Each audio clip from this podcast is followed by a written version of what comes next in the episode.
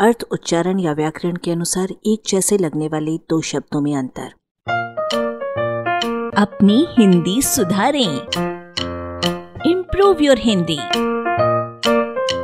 एकाएक और एको एक फारसी का यक और संस्कृत का एक। एक ही गोद में खेले हुए शिशु हैं। एक संस्कृत की ई धातु से संबद्ध है, जिसका अर्थ गति है। एक केवल पद्य में प्रयुक्त होता है। पृथक रूप में पूरे शब्द के समान।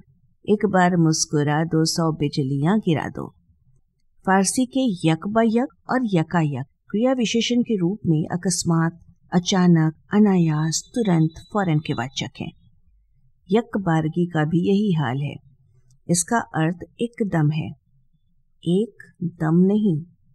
जिसका मतलब हुआ, जरा रुकिए, मैं एकदम मार लूँ। यक ब यक की मेल मोहब्बत में एक ब एक, यकायक के वज़न पर एकाएक और यक बारगी की शक्ल मिलाकर एक बारगी हिंदी में पुराने नए रिश्तेदारों की रस्म निभा रहे हैं। एक एक का अर्थ हर एक विशेषण है और दूसरा अर्थ एक के बाद एक अर्थात बारी बारी से क्रमशः अलग अलग क्रिया विशेषण है।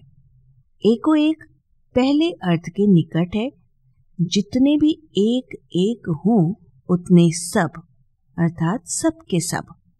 श्रोताओं ने कवि महोदय का एको एक दांत तोड़ डाला। गधों ने बगीचे का एको एक पौधा तहस नहस कर दिया। बस एक आध वाक्य और। बच्चों की पहली ही समझिए कि अगले वाक्य में आधा का अर्थ दो मिलेगा।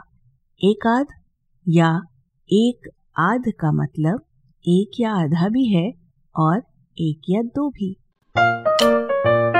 आलेख, भाषाविद डॉक्टर रमेश चंद्र मेहरोत्रा, वाचक स्वर संज्ञा टंडन।